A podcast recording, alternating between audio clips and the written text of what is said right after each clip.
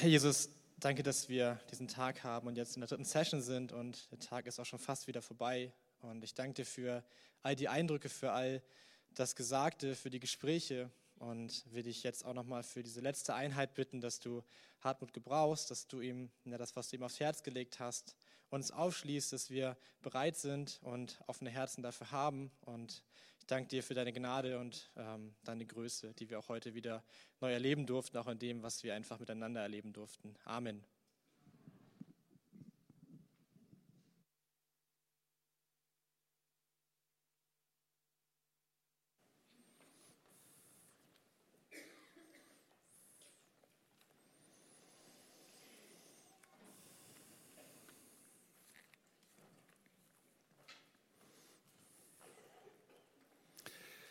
Ja, danke für den bewegenden Einstieg. Ich glaube, die junge Dame heißt Dorothee, kann das sein, die gerade hier gesprochen hat? Das heißt, glaube ich, Geschenk Gottes. Ne? Danke. Ja, wir kommen zum letzten Teil. Ich habe jetzt Kapitel 3 und 4 zusammengefasst unter dieser Überschrift, welche Chancen gibt es in chaotischen Verhältnissen? Und wenn man diesen Text so liest, fragt man sich ja, Paulus, was soll das? In deinem letzten Brief zeichnest du ein so düsteres Bild vom Menschen, wie kannst du Timotheus damit Mut machen? Und wir lesen mal den Text. Dies aber wisse, dass in den letzten Tagen schwere Zeiten eintreten werden, denn die Menschen werden selbstsüchtig sein, geldliebend, drittens prahlerisch, hochmütig lästerer, Sechstens den Eltern ungehorsam, undankbar, unheilig, lieblos, unversöhnlich, Verleumder, unenthaltsam, grausam. Vierzehntens das Gute nicht liebend, Verräter, unbesonnen, aufgeblasen, mehr das Vergnügen liebend als Gott. Und neuntzehntens die eine Form der Gottseligkeit haben, deren Kraft aber verleugnen. 19 negative Eigenschaften über den Menschen. Mir ist aufgefallen, wenn wir mit Menschen umgehen, müssen wir wissen, wer der Mensch ist. Und das ist die große Tragik in Pädagogik, Soziologie, Psychologie, dass sie alle miteinander von einem Menschenbild ausgehen, was nicht der Realität entspricht. Wir haben heute schon gehört, das Griechentum ist, beinhaltet die prägenden Ideen. Der Humanismus, der Mensch ist gut, der Mensch hat einen guten Kern. Und das Gute muss zur vollen Entfaltung kommen. Deshalb habe ich die Antipädagogik auch als logische Folge eines anderen Menschenbildes gesehen. Wenn der Mensch einen guten Kern hat, dann muss das Endziel aller Erziehung, aller Bemühungen sein, Selbstverwirklichung. Dann muss ich das Gute selbst im Menschen verwirklichen können. Aber wenn ich davon ausgehe, dass der Mensch keinen guten Kern hat, sondern wie Jesus das sagt, dass das Böse aus dem Menschen herauskommt, dass der Mensch Sünder ist, dann kann natürlich das Endziel nicht Selbstverwirklichung heißen, und dann muss es Gottverwirklichung heißen. Und dann muss Gott an uns arbeiten können und uns verändern. Und da ist es ja logisch, das ist ja ein einfacher Dreisatz, dass der Ausgangspunkt des Humanismus eine andere Wegstrecke zum Endziel Selbstverwirklichung erfordert, als wenn ich davon ausgehe, dass der Mensch Sünder ist und am Endziel Gottverwirklichung steht, dann ist es ganz logisch, dass das eine andere Pädagogik und Pädagogik ist ja nichts anderes als ein Kind, Payas Kind, Agein führen, ein Kind begleiten auf dem Weg zum Ziel. Und deshalb, Timotheus, ist es so wichtig, dass du weißt, wer der Mensch ist. Auch hier könnte man sagen, sei kein idealistischer Traumtänzer, der an das Gute im Menschen glaubt, sondern habe das richtige Menschenbild. Und außerdem gilt, die Wahrheit macht frei. Das heißt, wir müssen die Wahrheit über uns selbst kennen, um als freie Menschen leben zu können. Jetzt könnten wir natürlich den Rest des Tages damit verwenden, diese 19 negativen Eigenschaften an unserem Leben, an der Gesellschaft zu spiegeln. Aber ich möchte mich auf etwas konzentrieren, was mir vor Jahren mal aufgegangen ist. Hier gibt es fünf Begriffe in, diesem, in dieser Aufzählung von 19, die alle mit einer pervertierten Liebe zu tun haben. Und das beginnt mit dem Begriff Phil Autos. Es hat nichts mit Autoliebhaber zu tun, sondern meint, der Mensch ist eigenliebig, selbstsüchtig. Liebe, die auf das Ich gerichtet ist. Und die gipfelt in diesem Begriff Narzissmus. Der Begriff Narzissmus kommt aus der griechischen Mythologie und bedeutet oder kann man so illustrieren, der Jüngling Narziss hat, war so verliebt in sich selbst, dass er jeden Tag ein, ein Wasser ging, um sich darin zu spiegeln, bis er elend darin ersoffen ist. Daher kommt der Begriff Narzissmus. Man dreht sich um sich selbst. Vor Jahren las ich die Bücher von Matthias Hawks, kommt glaube ich hier auch aus dem Norden unseres Landes. Ähm, der hat einige Trendbücher geschrieben und er sagt, das Hauptproblem der Wohlstandsgesellschaft ist der Individualismus. Aus dem Wir der Nachkriegsgesellschaft, der Notstandsgesellschaft ist das Ich der Wohlstandsgesellschaft geworden. Wir haben als Menschen des Wohlstands viele Möglichkeiten. Wir haben Mobilität. Wir können uns äh, jederzeit von A nach B bewegen. Wir können selbst leben mit den Möglichkeiten, die wir haben. In der Nachkriegszeit, in der Notstandsgesellschaft war das nicht möglich. Also die Wohlstandsgesellschaft fördert sozusagen diesen Narzissmus, dieses sich selbst leben, dieses allein auf sich gestellt sein wollen. Philautos. Der zweite Begriff, geldliebend. Phylagyros hat nichts mit Gyros zu tun und beim Griechen essen gehen können wir nach wie vor machen. Man verhält sich so, als sei das Geld in sich selbst liebenswert. Und jetzt überlegen wir mal, wie viel Not gibt es in den zwischenmenschlichen Beziehungen wegen der Eigenliebe, und der Geldliebe. Wie viel Liebe wird verkauft wegen der Geldliebe? Und Paulus sagt schon im ersten Brief an Timotheus, die Geldliebe ist eine Wurzel alles Bösen, Kapitel 6. Geldgier macht dumm.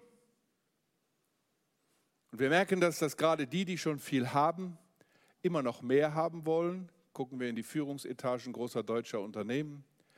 Das ist ein so treffendes Bild des Menschen, wie man es kaum realistischer finden kann, das Paulus hier zeichnet. zeichnet. Dann der neunte Begriff hat auch was mit Liebe zu tun.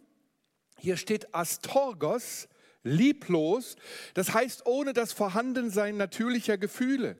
Wir merken das in der Gesellschaft, die Zunahme von Gewalt oder ich gehe über den Schulhof, da liegt ein Schüler schon verletzt auf dem Boden, der nächste kommt vorbei und tritt ihm noch eins in die Rippen. Man hat kein Gefühl mehr dafür, wie man mit Gewalt anderen Leid antut. Das hängt natürlich auch zusammen mit Zunahme an Gewalt in den Medien oder was sich die jungen Leute alles anziehen oder alles reinziehen an Filmen, die mit die Gewalt verherrlichen das abgestumpfte Empfinden, kein Vorhandensein mehr von natürlichen Gefühlen.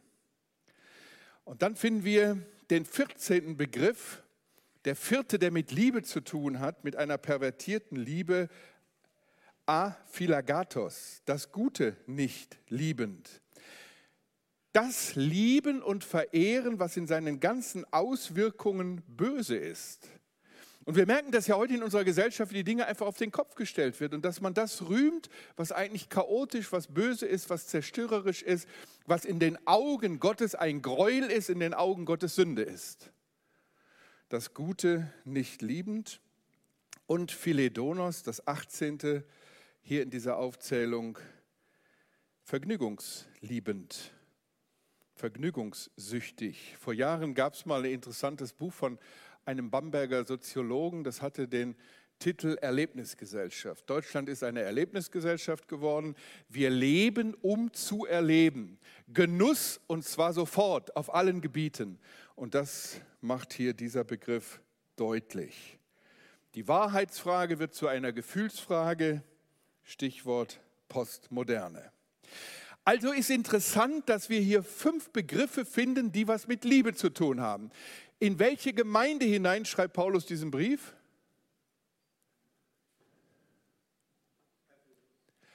Was ist die letzte Mahnung, die wir in der Bibel bezüglich Ephesus finden? Was hat der Herr Jesus gegen die Gemeinde? Bitte? Die erste Liebe verlassen.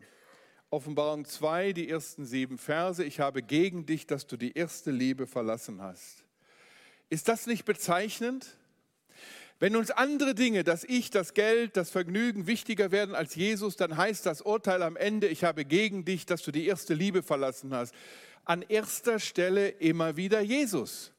Und dann hat das auch Auswirkungen auf den Gottesdienst, die eine Form der Gottseligkeit haben, aber die Kraft verleugnen. Das heißt mit anderen Worten, es kann alles rundlaufen. Die Gottesdienste können funktionieren, die Liturgie kann stimmen, das, äh, es ist Action da, es ist Gemeinschaft auch da, aber das Herzstück fehlt. Es ist eine Form der Gottseligkeit, aber es ist kein Leben da. Und das war ja die Tragik zur Zeit Jesu. Die Feste liefen, die jüdischen Feste liefen, alles fand statt, aber es war kein Leben da. Und das Leben selbst, was unter ihnen lebte, Jesus wurde verworfen, die eine Form der Gottseligkeit haben, die christlichen Vorzeichen können stimmen, aber es kann dennoch ganz viel im Argen liegen. Also, Timotheus, du musst wissen, wer der Mensch ist. Wir merken, bis Vers 9 beschreibt er die chaotischen Verhältnisse und ich lese mal weiter. Vers 6, von diesen sind es, die sich in die Häuser schleichen, lose Frauen verführen, die mit Sünden beladen sind, von mancherlei Begierden getrieben werden, immer lernen, niemals zur Erkenntnis der Wahrheit kommen können. Auf die Weise aber, wie Jannes und Jambres Mose widerstanden, so widerstehen auch sie der Wahrheit. Menschen verdorben in der Gesinnung im Blick auf den Glauben unbewährt. Sie werden aber nicht weiter vorwärts kommen, denn ihr Unverstand wird allen offenbar werden, wie es auch bei jenen der Fall war. Vers 8 macht mir zunächst mal deutlich, hier erwähnt Paulus Namen, Jannes und Jambres, die nirgends anderswo in der Bibel erwähnt werden. Das ist auch eine Eigenart dieses Testamentes, dass wir viele Zusammenhänge und Namen hier finden, die uns Licht bringen in andere Situationen. Und wir wissen, dass Mose, als er das erste Mal vor Pharao trat, feststellen musste, der Pharao hatte auch Zauberer und die konnten die ersten Plagen äh, auch machen, aber nie zurückverwandeln. Und am Ende wurde ihr Unverstand allen offenbar und das soll Timotheus Mut machen. Aber ich denke, was wichtig ist, hier zu erkennen, wie sieht die Strategie der Verführer aus. Das haben wir in den Versen 6 bis 9. Und da merken wir, Hauptangriffsfeld ist die Familie. Ehe und Familie sind Stiftungen Gottes, die zum Erhalt einer Gesellschaft unerlässlich sind. Als in einem Handstreich Herbst 2018 die Ehe für alle eingeführt wurde, habe ich im ersten Moment gedacht, ach komm, es geht sowieso in unserer Gesellschaft bergab, lass sie machen, was sie wollen. Aber je länger ich darüber nachdachte, habe ich gedacht, das ist ein Schlag ins Gesicht Gottes, denn die Ehe ist für Gott eine so wertvolle Stiftung, dass er sie am Ende spiegelt auf sein Verhältnis Christus und die Gemeinde. Und wer die Ehe vernichtet, vernichtet eine Gesellschaft. Und wir merken hier, die Familie ist der Angriffspunkt. Und deshalb müssen wir auch als Gemeinden viel investieren in Ehe und Familie und immer wieder auch darüber nachdenken, darüber im Gespräch sein. Und wir merken gleichzeitig, dass schwache Persönlichkeiten besonders gefährdet sind. Hier steht, sie schleichen in die Häuser, also in die Familien und verführen, in der Elberfelder steht lose Weiblein. Das ist ein Synonym für schwache Persönlichkeiten. Das können genauso gut Männer sein.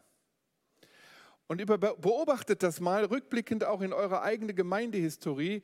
Die Leute, die so an der Peripherie der Gemeinde leben, die ewigen Meckerer und Nörkler, nicht die, die im Zentrum leben und wirklich dienen und arbeiten, die bringen oft neue Ideen mit rein, haben da was gehört, da was wollen sie verändern. Und die bringen manches Mal auch Unruhe in die Gemeinde und sind am meisten gefährdet, abgezogen zu werden. Deshalb sage ich immer, der beste Schutz auch für junge Leute, dass sie am Ball bleiben, ist Dienst. Diene dem Herrn mit Freuden und du bist nicht gefährdet, von anderen weggezogen zu werden. Und dann kommt etwas, das hat mir seelsorgerlich sehr, sehr geholfen. Paulus sagt, Timotheus, wer mit der Sünde nicht brechen will, bleibt auf der Strecke. Wenn wir unterwegs sind und mit Menschen ins Gespräch kommen, ich habe das oft erlebt nach evangelistischen Vorträgen, dann kommt jemand zu mir und sagt, ach wissen Sie, äh, ich kann das nicht glauben. Und dann redet man über das eine oder andere intellektuelle Hindernis, was der Einzelne im Glauben hat. Und auf einmal fällt der Groschen und dann sage ich meinem Gesprächspartner, wissen Sie was? Sie wollen gar nicht glauben. Sie wollen nicht mit der Sünde brechen. Sie wollen sich nicht der Autorität Jesu unterordnen. Sie wollen nicht glauben. Da kann ich Ihnen auch nicht helfen. Da bin ich auf sicherer Seite. Der Herr Jesus sagt das mal in Johannes 7, 17. Könnt ihr euch auch gut merken. Wer wissen will, ob diese Lehre aus Gott ist, der soll es tun. Jede Erfahrung mit Gott beginnt damit, dass ich mich als Mensch bedingungslos Gott als höchste Autorität unterordne. Der Schlüssel ist immer Gehorsam. Deshalb ist das für Timotheus und auch für uns heute eine wichtige Hilfe. Man kann Stunden, Tage, Wochen verschwenden mit Menschen, mit denen man immer wieder redet und redet und redet und sich ständig im Kreis dreht. Und warum? weil diese Person nicht mit der Sünde brechen will. Ich meine, wir sind aufgefordert, mit jedem zu reden und seine Fragen zu beantworten, aber wir müssen nicht immer wieder von vorne anfangen. Und irgendwann sagen wir auch, weißt du was, mir ist die Zeit zu kostbar. Sei du bereit, mit der Sünde zu brechen, dann helfe ich dir auch weiter. Also es gibt Leute, die fragen immer nach neuen Erkenntnissen, sagt Paulus hier sind immer begierig, was Neues zu fragen, laufen zu jedem Seelsorger, nehmen jede Zeit in Anspruch, aber sind nicht bereit, in ihrem Leben aufzuräumen. Verstanden? Ist eine ganz wichtige Hilfe für die Seelsorge. Deshalb, das möchte ich auch den Verantwortungsträgern unter euch sagen, verschwendet nicht die Zeit für solche Leute. Sagt ihnen, wo es lang geht und dann müssen sie die Konsequenzen ziehen und ihr auch. Paulus zeigt seinem Nachfolger auf, wie die Strategie aussieht. Unser Thema hat aber einen positiven Schlussakkord, Chancen. Ich sagte heute Morgen schon, in jeder Not liegt auch eine besondere Chance. Und diese Chancen, die wollen wir uns anschauen. Und da fällt auf, wenn wir so den Schluss des Testamentes lesen, dass Paulus immer wieder sagt, du aber, im Gegensatz zu dem, was wir gerade gelesen haben. Du aber bist jemand, der schwimmt gegen den Strom. Du aber hast eine besondere Aufgabe. Du aber hast auch eine besondere Chance in den chaotischen Verhältnissen. Und da haben wir als erstes die Verse 10 bis 13. Du aber bist meiner Lehre, steht am Anfang gefolgt. Und dann kommt, kommt der praktische Lebenswandel meinem Vorsatz, meinem Glauben, meiner Langmut, meiner Liebe, meinem Ausharren, meinen Verfolgungen, meinen Leiden die mir in Antiochia, in Iconium, in Lystra, das war die Heimat von Timotheus, Timotheus wusste also sehr wohl, was Paulus da erlebt hat, widerfahren sind. Diese Verfolgung ertrug ich und aus allem hat der Herr mich gerettet. Ich habe diesen ersten Punkt genannt, Orientierung am Vorbild und lebe gottesfürchtig. Das ist die große Chance in einer gottlosen Umgebung und das ist die große Herausforderung. Und wir stellen jetzt fest, dass Paulus immer, das werden wir in allen Punkten sehen, vom speziellen Beispiel, hier sein Beispiel, er beschreibt, wie er gelebt hat und wie Timotheus ihm gefolgt ist, zu einem allgemeinen Grundsatz kommt. Und den formuliert er jetzt bezüglich dieses ersten Punktes, dieser ersten Chance in Vers 12. Alle aber auch, die gottesfürchtig leben wollen in Christus Jesus, werden verfolgt werden. Hier merken wir den, die besondere Herausforderung der Gottesfurcht. Und ich persönlich bin ganz tief davon überzeugt, die Ursache aller Probleme in Deutschland ist die mangelnde Gottesfurcht. Denn ich las bei einem russischen Schriftsteller Dostoevsky, wo Gott nicht mehr gefürchtet wird, ist alles erlaubt. Und Gottesfurcht meint doch, Gott ernst nehmen, nach seinen Maßstäben leben. Und wenn wir diesen Maßstab verlieren, werden wir maßlos.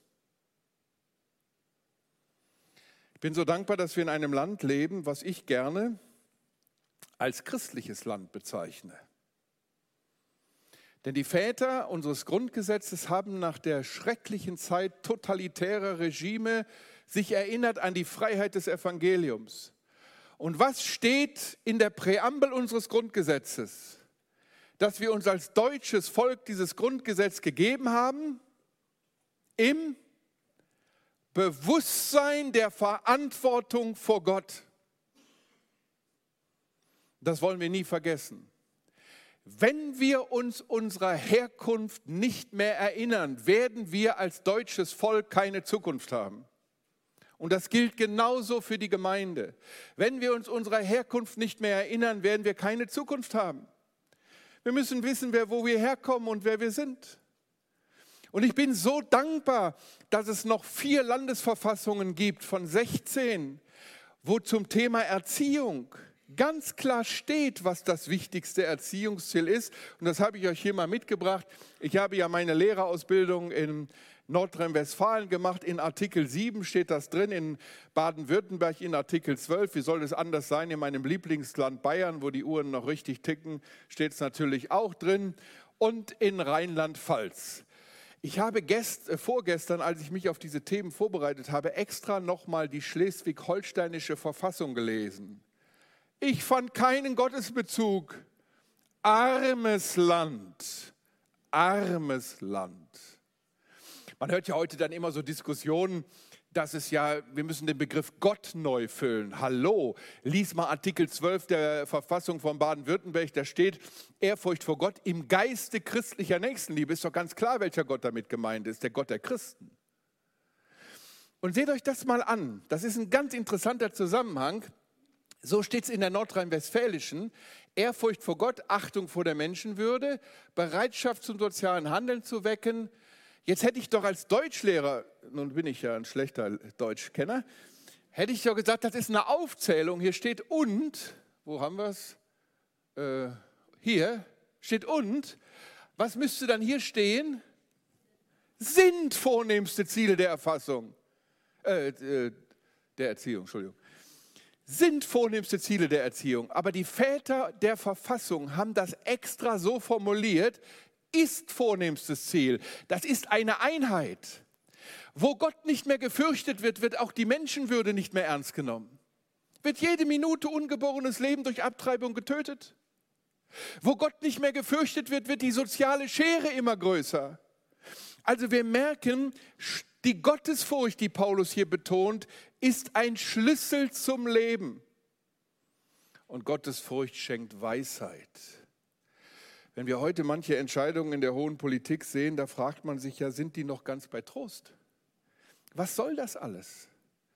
Es fehlt die Weisheit und ich wünschte das so, wie Roman Herzog das mal formuliert hat.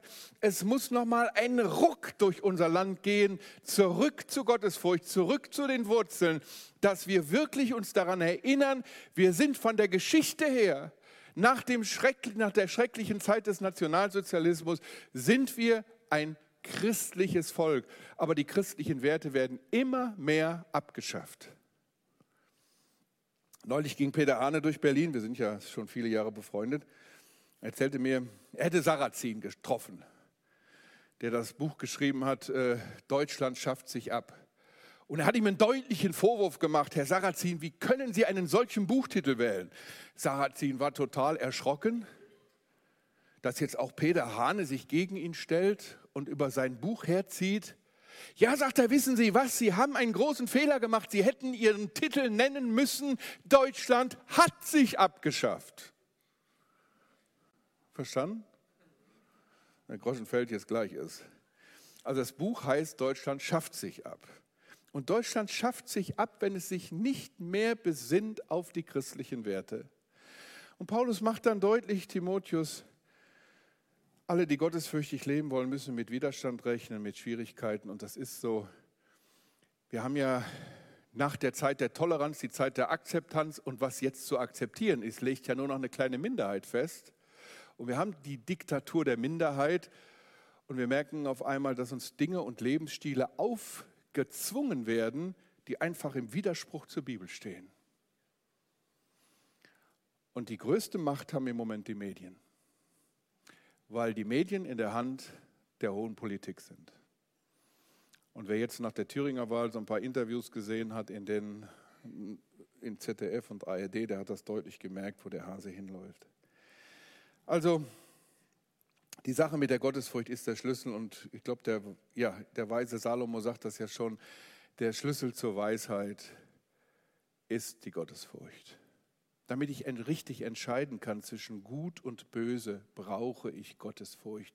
Und wisst ihr, wenn wir vergessen, das gilt für jeden von uns, dass wir höchstens als Mensch die Zweiten im Universum sind, dass uns immer eine Macht übergeordnet ist und das ist der persönliche Gott. Wenn wir das vergessen, ist der Teufel los. Das gilt für jede Lebenssituation. Immer wenn Menschen sich zum Gott erheben, ist der Teufel los.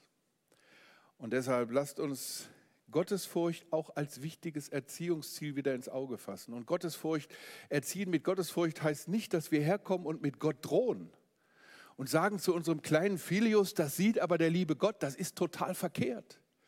Gottesfurcht beginnt da, dass ich die Maßstäbe Gottes vorlebe. Und das heißt nicht, dass ich perfekt lebe, aber wenn ich einen Fehler mache, mit meinen Kindern darüber rede, dass meine Mitmenschen merken, ich nehme Gott und sein Wort ernst. Das bedeutet Leben in Gottes Furcht. Ich sage immer, das fünfte Buch Mose ist für mich eines der schönsten Erziehungsbücher. Und da finden wir in 5. Mose, ich glaube 5, 28, wo der scheidende, abscheidende Mose zu den Eltern sagt, die sich jetzt anschicken, ins verheißene Land zu gehen. Da heißt es dann so schön, möge doch diese ihre Gesinnung bleiben, mich alle Zeit zu fürchten, damit es ihnen und ihren Kindern immer gut geht. Gottesfurcht hat eben auch eine besondere Verheißung. Erziehung zur Gottesfurcht. Du aber bleibe in dem, was du gelernt hast, sagt Paulus dann als nächste Chance. Wieder dieses krasse Du aber, Vers 14. Und er kommt wieder vom Speziellen zum allgemeinen Grundsatz. Zunächst beschreibt er, dass Timotheus als Kind schon Gottes Wort kennengelernt hat und wir haben das am Anfang schon gelesen durch Mutter und Großmutter, die haben eben die Schriften und die Propheten, die Psalmen des Alten Testamentes nahegebracht. Und jetzt kommt Paulus, verkündigt unter Wirkung des Geistes Gottes das Evangelium und jetzt geht dieser ausgestreute, lebendige Same des Wortes auf zu neuem Leben. Es macht auch Mut für die Arbeit mit der jungen Generation. Und dann sagt Paulus, alle Schrift ist von Gott eingegeben. Das ist eines der schönsten Selbstzeugnisse über die Inspiration der Heiligen Schrift. Theopneustos von Gott eingegeben. Und ich persönlich bin überzeugt von einer Verbalinspiration. Das heißt, in den ursprünglichen Schriften ist bis in jedes einzelne Wort hinein das von Gott gesteuert. Das heißt nicht, dass Gott das alles diktiert hat, aber Gott hat Menschen benutzt mit ihrer Beobachtungsgabe, mit ihren äh, Fähigkeiten, um seine Gedanken aufschreiben zu lassen. Natürlich, zehn Gebote wurden diktiert, aber in der Regel hat Gott Menschen benutzt, die in seinem Auftrag aufgeschrieben haben. Und die Bibel enthält nicht nur Gottes Wort, sie ist Gottes Wort. Von 1. Mose 1 bis Offenbarung 22. Und jetzt seht mal so schön, wie Paulus das so schön beschreibt, die Wirkung des Wortes Gottes. Sie ist eingegeben und ist nützlich zur Lehre. Gott will nicht, dass wir dumm sterben. Das bedeutet das. Information. Am Anfang war das Wort, die Lehre, die Information. Gott, die Bibel zeigt uns, wer Gott ist, wer der Mensch ist und wie das Verhältnis Gott-Mensch in Ordnung kommt. Und im Grunde, wenn du gefragt wirst, was hat die Bibel für Themen? Ganz einfach drei Themenkreise. Schöpfung, dann kommt der Sündenfall und dann gibt es nur ein Thema, von 1. Mose 3, Vers 15 bis ins Neue Testament und dieses Thema heißt Erlösung. Das ist das ganze Thema Gottes. Und dann kommt der dritte Themenkreis Vollendung. Schöpfung, Erlösung, Vollendung. Und wie ein roter Faden zieht sich durch die ganze Bibel, durch die 66 oder 70 Bücher, je nach Zählweise der Psalmen, zieht sich ein Name, Jesus Christus, der Messias, der Sohn Gottes, der Erlöser. Also nützlich zur Lehre, nützlich zur Überführung. Das heißt, die Bibel ist wie ein Spiegel. Sie zeigt uns, was wir falsch machen, aber sie lässt uns da auch nicht im Regen stehen, wie viele Religionen. Denn die gehen ja alle vom gleichen Grundproblem aus, dass der Mensch nicht so ist, wie er sein sollte, um zu Gott zu passen. Und deshalb ist die Bibel auch nützlich zur Zurechtweisung. Das heißt, sie zeigt uns den rechten Weg und sie unterrichtet in der Gerechtigkeit. Wer viel Bibel liest, kriegt ein anderes Empfinden für Recht und Unrecht. Und das Ganze hat ein Ziel, damit wir für Gott da sein können. Passend zum Dienst für Gott.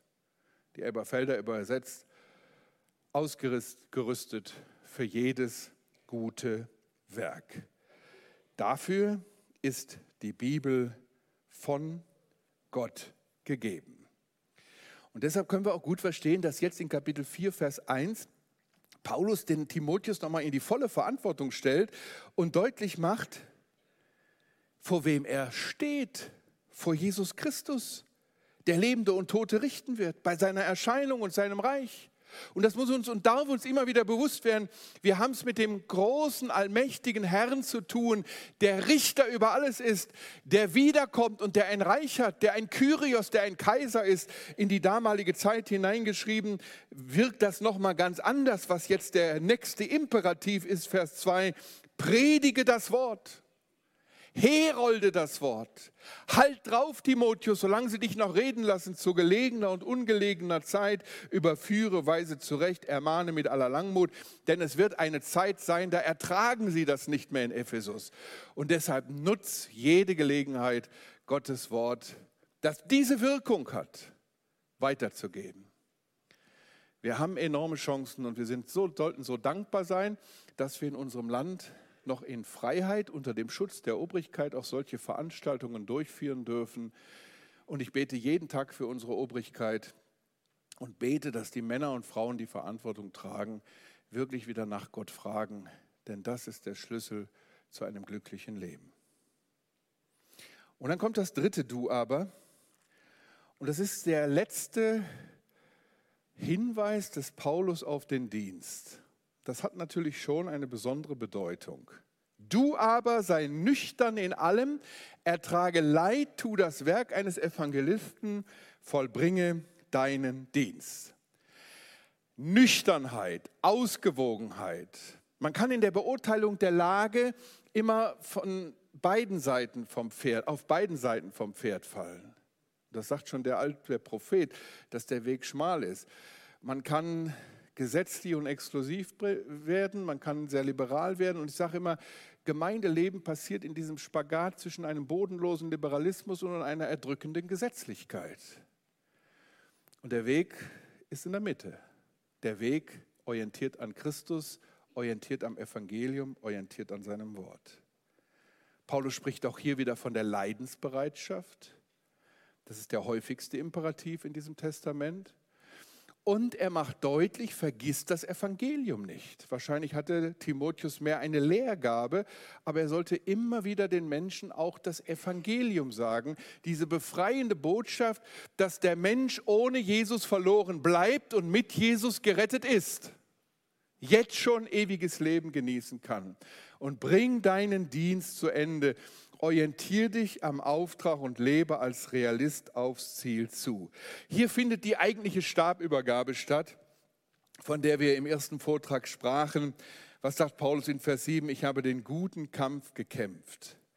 Und auch hier kommt Paulus wieder vom Allgemeinen, von, vom Speziellen, von seinem Beispiel zu einem allgemeinen Grundsatz. Er sagt, das gilt nicht allein mir, dass mir bereit liegt der Siegeskranz der Gerechtigkeit, sondern allen, die sein Erscheinen lieben. Und ich finde das herrlich mutmachend. Und das ist unsere Perspektive. Wisst ihr nicht, die großen Männer und Frauen dieser Welt schreiben letzte Kapitel Weltgeschichte, sondern nur einer, unser Herr Jesus. Wenn ihr die Offenbarung liest, er zieht die Fäden.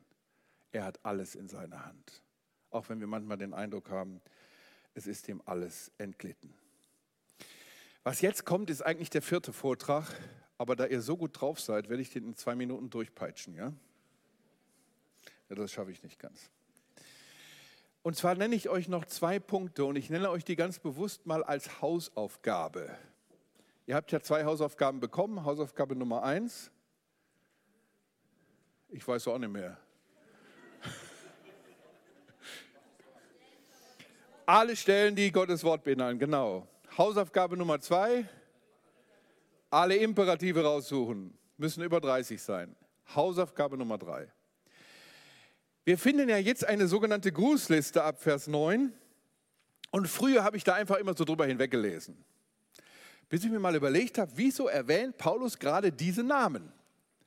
Und dann habe ich mich gefragt, wenn Paulus mich gekannt hätte, mit welchem Zusatz hätte er mich in dieser Grußliste erwähnt?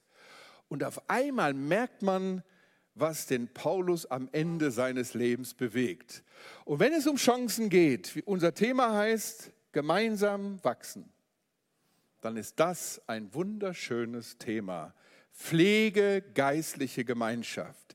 Jeder Name einer Person, die Paulus erwähnt, steht für eine besondere Erfahrung, die wir in der geistlichen Gemeinschaft machen können. Und ich habe mich tatsächlich mal hingesetzt und habe eine Liste gemacht.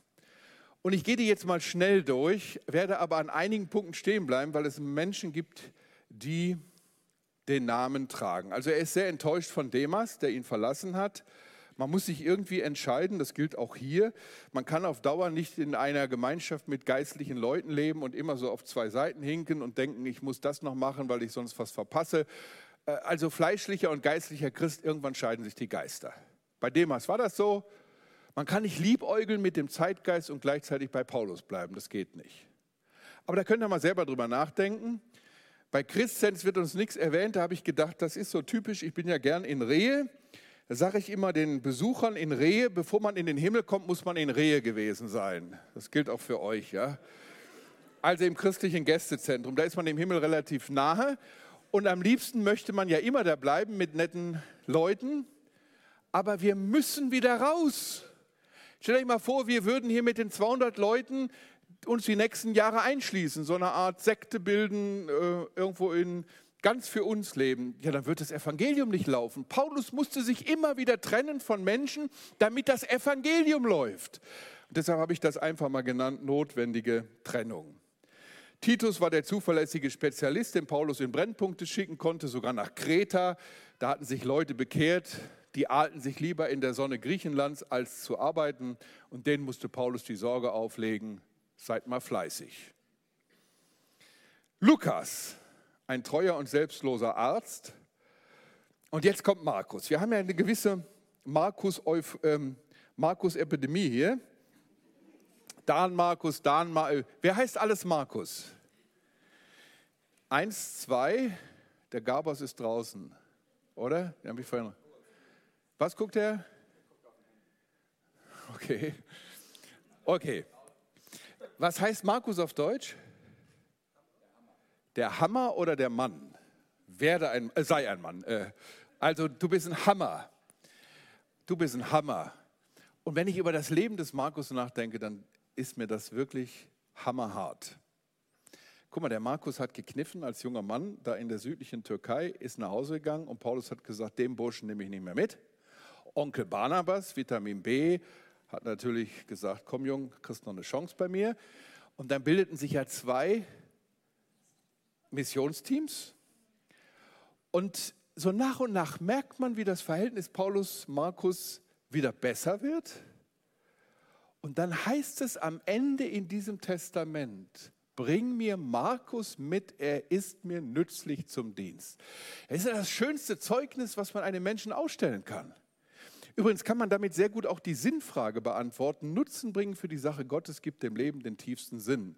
Und am Beispiel von Markus wird das deutlich. Und Markus wird einer der bedeutendsten ähm, Leute der ersten Generation.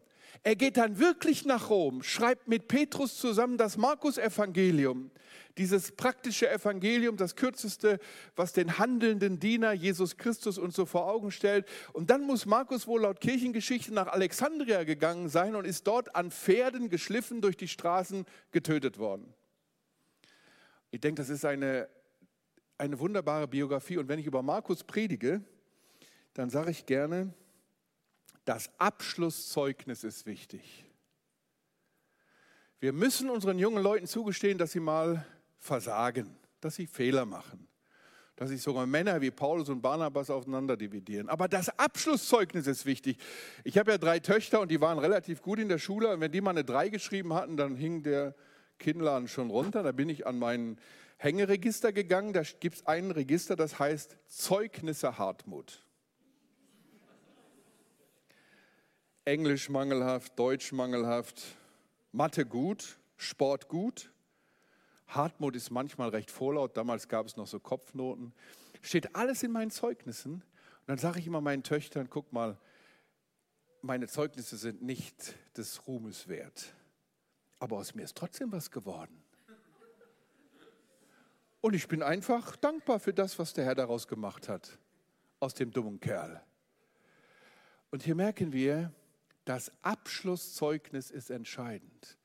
Und er hat das schönste Abschlusszeugnis. Er hat ein Evangelium geschrieben, das Markus-Evangelium. Und das ist der Hammer. Merkt ihr etwas, wie so Biografien? Hier steht nur ein Satz, das fängt an zu leben, wenn du dich da rein denkst. Und das ist eure Hausaufgabe. Tychikus, der Tröster und so weiter, der Wert praktischer Gemeinschaft.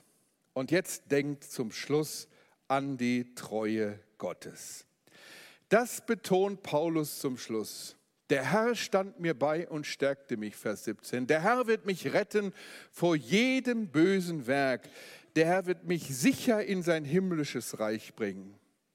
Ich dachte so, das sind so drei Stichworte. Rückblick, der Herr stand mir bei. Ausblick, der Herr wird mich retten.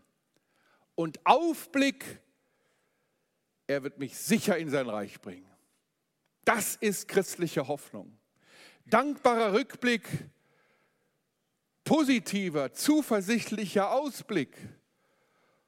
Und manchmal bin ich schon angesprochen worden nach einem Vortrag, ach, du hast uns wieder mal auf den Himmel vertröstet, das ist doch billig. Nein, ich vertröste mich nicht nur auf den Himmel, ich werde heute schon vom Himmel her getröstet. Und das ist ein großer Unterschied. Ich kenne meinen auferstandenen, wiederkommenden Herrn. Er tröstet mich heute schon und ich darf wissen, er kommt wieder. Und ganz zum Schluss betont Paulus die Gnade. Wir haben das schon gemerkt, das ist auch so ein roter Faden durch dieses Testament. Vers 2, Paulus wünscht Gnade. Vers 9, Paulus spricht von der rettenden Gnade. Kapitel 1, Kapitel 2, Vers 1 von der stärkenden Gnade und Kapitel 4, Vers 22 von der bewahrenden Gnade. Fünf konkrete Chancen, die in seinem Testament sichtbar werden, trotz dieser chaotischen Verhältnisse. Vielleicht hast du heute gedacht, wir haben 15 Punkte hier als positive Punkte uns gemerkt, die fünf Bs, dann diese fünf Profilmerkmale, und hier fünf Chancen. Vielleicht denkst du manchmal, ach, ich pack das nicht, ich bin irgendwie anders gestrickt, bin auch nicht so ein optimistischer Typ wie du. Ich möchte dir eine Hilfe geben. Moody, der große Evangelist, der Tausende zu Christus geführt hat, der wurde mal gefragt, Herr Moody, hätten Sie die Kraft, auf einem Scheiterhaufen verbrannt zu werden? Nun, wenn Moody so ein ganz extremer Charismatiker gewesen wäre, hätte er wahrscheinlich geantwortet, ach weißt du, das war immer schon mein Traum, als Fackel des Herrn zu enden. Aber Moody hat gesagt, nein, die Kraft habe ich nicht. Aber ich habe heute Kraft und Gnade nötig, um in dieser Stadt zu predigen. Und diese Kraft und Gnade wird der Herr mir heute geben. Das ist der Schlüssel. Step by Step. Es wäre eine Katastrophe. Du kommst von der OBK 2019, legst den Schalter um und bist auf einmal der perfekte, vollkommene Christ, hältst das alles ein, lebst das und brauchst gar nicht mehr um Gnade betteln. Nein, Step by Step. Das hält uns klein, das hält uns fein, das hält uns in der Abhängigkeit von ihm und das ist der Schlüssel sei stark in der Gnade. Amen.